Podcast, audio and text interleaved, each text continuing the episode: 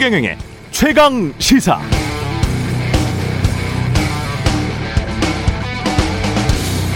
네, 며칠 전에 제작진과 SNS로 대선 후보들의 출마 선언문에 대해서 이야기를 나누다가 문득 그런 생각이 들었습니다. 이 출마 선언문을 우리처럼 꼼꼼히 읽어보는 유권자는 우리나라에 몇 명이나 있을까? 한 천 명 될까? 대부분은 인터넷 포털 기사를 통해 나온 자극적인 헤드라인 한 줄만 보고 말 터인데 앞으로 남은 기간에도 계속 지금처럼 행동한다면 그럼 우리는 대체 후보자의 무엇을 보고 투표하는 거지? 선정적인 기사 제목과 내가 기존에 가지고 있던 후보의 이미지 또는 편견만 갖고 투표한다면 그 투표는 현명한 투표가 될까? 우리가 만 원짜리 수박 하나를 고를 때도 수박 줄무늬가 진하고 뚜렷한지 꼭지 상태는 어떤지 맑고 통통한 소리가 나는지를 직접 확인하고 고르지 않습니까? 다음 대통령은 한 해 예산 최소 600조 원, 수십 명의 장관급 인사, 수천 명의 기관장급 인사에 영향을 미칠 수 있는 자리입니다. 대통령의 철학, 비전, 정책, 구체적 실행 계획, 그 주변의 세력, 핵심, 측근, 성정, 가족, 신원 서판 등등등 다 따져봐야 합니다. 그러려면 언론 헤드라인만 보지 마시고 최경령의 최강 시사에서 여야 정치인들, 평론가 저까지 포함해서 남이 하는 말입니다. 남이 하는 말만 듣지 마시고 그들의 출마 선언문이라도 한 번씩은 꼭 정독해 보시기 바랍니다. 100여 년 전만 해도 돈 있는 사람, 땅 있고 재산 있는 사람, 성인 남자만 투표할 수 있었습니다. 투표권은 고귀한 겁니다. 1인 1표의 원칙은 인간의 합리성을 믿는 민주주의의 기본 철학입니다. 합리성은 그러나 노력이 필요합니다. 5만원짜리 주식 한 주 사는데 들이는 노력만큼이라도 대선 후보들에서 대선 후보들에 대해서 공부했으면 좋겠습니다.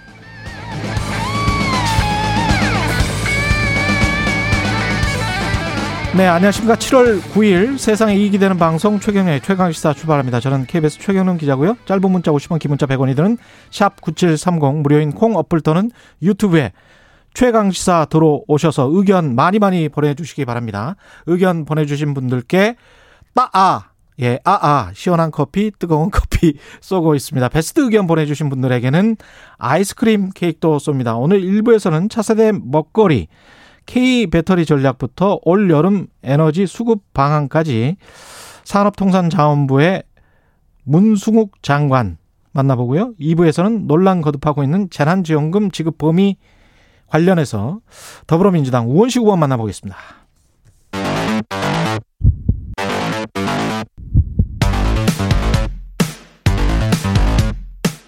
오늘 아침 가장 뜨거운 뉴스 뉴스 unboxing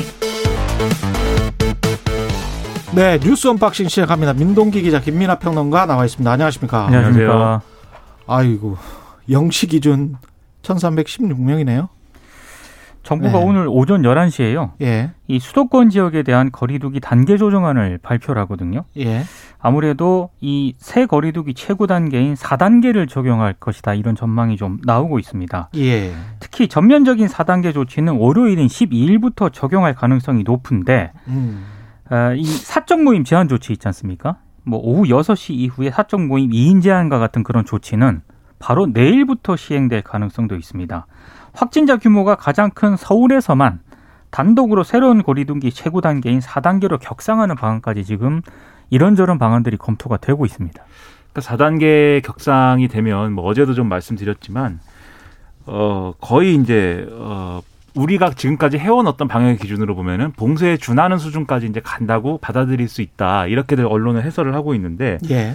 가령 이제 뭐 1인 시위의 집회 행사 전면 금지, 그리고 식당, 카페 등 다중 이용 시설은 밤 10시까지만 영업을 가능하고 예. 그다음에 뭐 유흥업소나 뭐 헌팅포차, 감성주점 이런 거 어, 이 영업 금지되고 그다음에 결혼식, 장례식에는 친족만 참석하고 뭐 이런 제한 조치들이 이루어지는 거거든요. 그리고 종교 활동도 이제 비대면으로 되고 이제 학교도 네, 등교를 하지 않게 되는 그런 이제 상황이 되는 건데 이게 결국은 이 상황이 어, 일, 이 이후 상황의 어떤 그 경제나 이런데 이제 내수나 이런데도 상당히 영향을 좀 미칠 것 같아요. 당연하죠. 그렇기 예. 때문에 지금 이 국회에서 추경안 논의하고 이런 이제 논의 과정이 있는데 음. 이 논의 과정도 결국은 추경이 어떤 어, 소비 진작에 초점을 맞추고 있는 그런 내용이었기 때문에 음. 이것도 좀 수정해야 되지 않냐 이런 얘기도 같이 이제 번지고 있어서 음. 얼마나 빨리 이 어, 이 감염 확산을 끊어내느냐가 지금 관건이 된 상황이거든요. 예. 그러다 보니까 이제 4단계로 올리고 뭐 이렇게 강화하는 거는 어쩔 수 없는 일인데 문제는 지금까지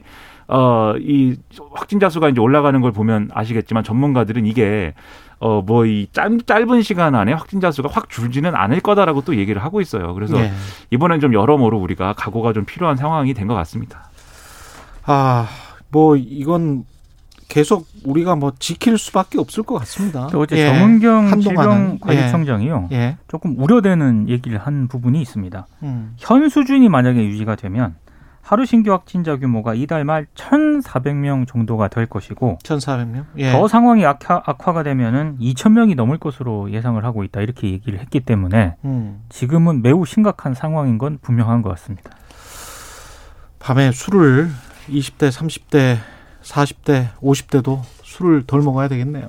예. 술도 술이고, 예. 그러니까 지금 확진이 되면은 이제 일단은 생활치료센터로 가야 되잖아요. 그렇죠. 예. 그러니까 지금 다행스러운 것은 어떤 치명률이나 이런 수치가 이런 지표가 올라가지 않고 있기 때문에 예. 이게 중증으로 넘어가고 뭐 이런 중증화율도 많이 이제 백신 접종의 영향이나 이런 것 때문에 줄어들었을 것으로 판단되는데 그렇다 하더라도 이제 우리가 기존에 이제 좀 병상 확보를 해놓거나 이런 것은 어쨌든 하루 확진자 평균 천명을 기준으로 해서 병상 확보를 지금 추가로 해놓은 상황이기 때문에 음. 이 병상 확보, 즉 의료 인프라에 들어가는 어떤 압력이나 이런 것도 상당히 높아져 있을 수밖에 없는 상황이고 여기에 더해서 이게 중증화율이 낮다는 것은 결국은 경증이나 뭐 이런 상황의 확진자가 많, 비율이 높, 높을 수밖에 없다는 건데 그렇죠. 그러면 생활치료센터는 모자랄 거거든요. 음. 생활치료센터를 더 많이 확보해야 되고 그다음에 여기에 또 준해서 역학조사 인력이나 이런 게 다 같이 들어가야 되고 상당히 방역에 걸리는 어떤 load 자체가 굉장히 커질 수밖에 없는 거여서 그 부분에 있어서도 상당히 이제 고, 어, 머리가 좀 아픈 그런 상황인 거죠. 지난 7일 PCR 검사 인원이 7만 명이 넘어섰다라고 하거든요. 예. 그러니까 지금 검사하는 데만 줄 서 있는 지금 그런 사진들 많이 보셨을 텐데 그렇습니다. 예. 아 굉장히 좀 여러모로 지금 의료 인력이라든가 이런 부분들에 대한 것도 좀 신경을 써야 할 것 같습니다. 그러네요. 검사 예. 인력도 부족할 수가 있고 예. 방법은 이제 백신을 빨리 공급해서 우리가 지금 60대 이상뿐만이 아니고 네. 젊은 사람들까지 빨리 맞을 그렇죠. 수 있도록 그렇게 되는 수밖에 없을 것 같습니다. 그게 이제 가능하면 추석 전에 아, 한 60% 어제 보니까 정재훈 교수도 8월 한 말까지 한 60% 예상을 하고 있더라고요. 그래서 그렇게만 될 수 있다면 그러면 그나마 좀 다행일 것 같네요. 음. 지금 뭐 싱가포르나 다른 나라들도 거의 한 60% 선에서 또 다른 생각을 한번 해보고 있는 거니까. 네. 예. 앞으로 한 두 달 정도가 고비가 될 것 같습니다. 그렇습니다. 그렇게 생각을 해본다면 빨리 백신 그 바이든 대통령이 그런 이야기를 하더라고요. 백신이 애국이다. 예. 백신 접종만이 애국이다. 저는 왜냐하면 백신을 안 맞는 사람들이 굉장히 많아요. 미국에 그렇죠. 또 미국은 그래서 차분히 순번을 기다리고 있습니다. 예. 8월입니다. 한국, 한국은 네, 제가 볼 때는 예. 백신을 맞기 전에는 여러 가지 이제 불안감이나 이런 걸 호소하지만 그렇죠. 백신을 맞자고 하면 다들 또 맞고 그렇죠. 예, 우리는 미국 같은 그런 백신을 거부하는 이런 예. 사람들의 어떤 그런 사람들로 인한 어려움은 그렇죠. 상당히 없을 것으로 생각하기 때문에 백신의 수급 수급 부분만 예. 정부가 여러모로 신경을 써서 대안을 많이 만들어 주면 제가 볼 때는 그 부분은 문제가 없지 않을까 기대를 하고 있습니다. 예. 민주당 4차 TV 토론 했죠? 어제 했는데요. 몇 가지 예. 포인트가 있습니다. 그동안 1, 2, 3차 토론에서는 어, 이재명 후보의 기본소득이 공격을 좀 받았는데 어제는 기본주택과 관련해서 여러 논쟁이 좀 있었고요. 그리고 제가 또 좀 특이하게 봤던 포인트는 이낙연 후보의 저격수로 추미애 후보가 나섰다는 점입니다. 특히 이 추미애 후보가 어. 신복지 국가를 약속했는데 예. 이게 구복지와 도대체 어떻게 다른지 모르겠다. 예. 그다음에 중산층 70% 약속했는데 총리 권한 갖고 있을 때 왜 못했냐? 이거 지나치게 꽃길만 걸었던 거 아니냐 이런 얘기도 했고요. 어, 그다음에 이재명 후보 같은 경우에는 또 어, 최문순 후보가 바지 발언에 대해서 사과할 것을 또 얘기를 했거든요. 예. 그러니까 답답해서 한 건 맞는데 자신이 좀 지나치 지나쳤던 것 같다라고 수용을 했고요. 다시 안 할 거냐라고 최문순 후보가 물었거든요. 그러니까 이재명 후보가 할 필요가 없을 것이다. 설마 자신한테 또 물어보겠느냐. 이렇게 응수한 것. 이런 장면들이 좀 인상적이었습니다. 그러니까 전반적으로 이재명 대반 예, 이재명 뭐 이런 구도, 이재명이냐 아니냐 음. 이런 구도가 있기 때문에 1등 후보에 대한 이제 전면적인 공격이나 이런 것들을 거의 모든 후보가 하고 있는 거고 할 수밖에 없죠. 그렇죠. 네. 그 상황에서 이재명 후보가 다 받아치고 뭐 이렇게 경선에서 상처를 남기기보다는 좀 부자 몸조심을 하는 그런 모습을 보여주면서 이제 자기 1등의 이제 지위를 유지하는 그런 모양새인데 지금 말씀하신 것처럼 이제 거기서 특이한 움직임이 나타나는 게 이제 추미애 전 장관인 것이죠. 추미애 장관의 경우에는 이전까지는 이제 일종의 경선 지킴이라는 좀 안정감을 추구했다면 예. 지금 어제 보여준 이 이낙연 전 대표에 대한 공격은 이제 본격적인 2등 경쟁에 들어갔다. 그렇죠. 이낙연 전 대표하고. 네. 그래서 이 추미애 전 장관이 지금 이 시점에 그리는 그림은 아마도 1등 이재명, 2등 추미애 이렇게 해서 일종의 이제 결선에 가는 그런 그림이거나 아니면 어쨌든 유의미한 이런 성과를 남기고 2등을 했다라는 성과를 남기고 이제 이재명 후보의 어떤 본저 어, 경선에서 저 경선을 통과하는 거에 승복을 하는 그림이거나 뭐 이런 쪽으로 가는 것 같습니다. 추미애 후보 인터뷰를 좀 봤는데요. 어, 이재명 후보와 자신이 개혁 경쟁을 하는 게 음. 나중에 흥행에 도움이 될 것이다 이런 얘기를 하더라고요. 네. 계획이 있었구나. 뭐 기생충의 그 대사 있잖아요. 이 추미애 후보가 좀 계획이 있었던 것 같아요. 지금 보니까 뭐 이재명 옹호 전략을 1차, 2차 때 하다가 4차 때 이낙연을 저격을 했다는 거는 확실하게 2등으로 가겠다라는 음. 그런 플랜이 있는 것이고 그렇게 해서 이낙연 반 이낙연 또 정서가 또 있거든요. 그렇습니다. 예, 그래서 그거를 또 뺏어 오겠다라는 음. 그런 전략이 있기 때문에 상당히 좀 전략적으로 지금 행동하고 있는 것 같습니다. 네. 제가 보기에는. 예. 다들 전략은 있을 텐데 예. 그게 이 국면에서 제일 어쨌든 어 본인의 캐릭터, 본인의 처지 그리고 본인의 목표 이런 것들이 뭐랄까요 이렇게 좀 잘 보이는 게 지금은 음. 추미애 전 장관인 것 같습니다. 네. 예. 이준석, 윤석열은 비공개 회동을 가졌습니다. 6일 만났다라고 하고요. 정치 현안에 대해서 이야기를 나눈 것으로 지금 알려졌는데 음. 이준석 대표가 오늘 조선일보를 비롯해서 일부 언론과 통화를 했는데 예. 입당 시기와 관련한 구체적인 논의는 하지 않았다라고 얘기를 했습니다. 그리고 음. 윤전 총장에게 무슨 얘기를 했느냐 이제 기자들이 물었을 거 아닙니까? 당이라는 큰 조, 조직의 조력이 필요할 정도로 지금 약간의 약점을 노출한 것 아니냐 이런 취지로 윤 전 총장에게 얘기를 했다. 그러니까 지금 음. 윤석열 리스크가 조금 커지고 있으니 예. 빨리 당에 들어와서 당의 보호를 받아라 아마 이런 취지로 얘기를 한 것 같습니다.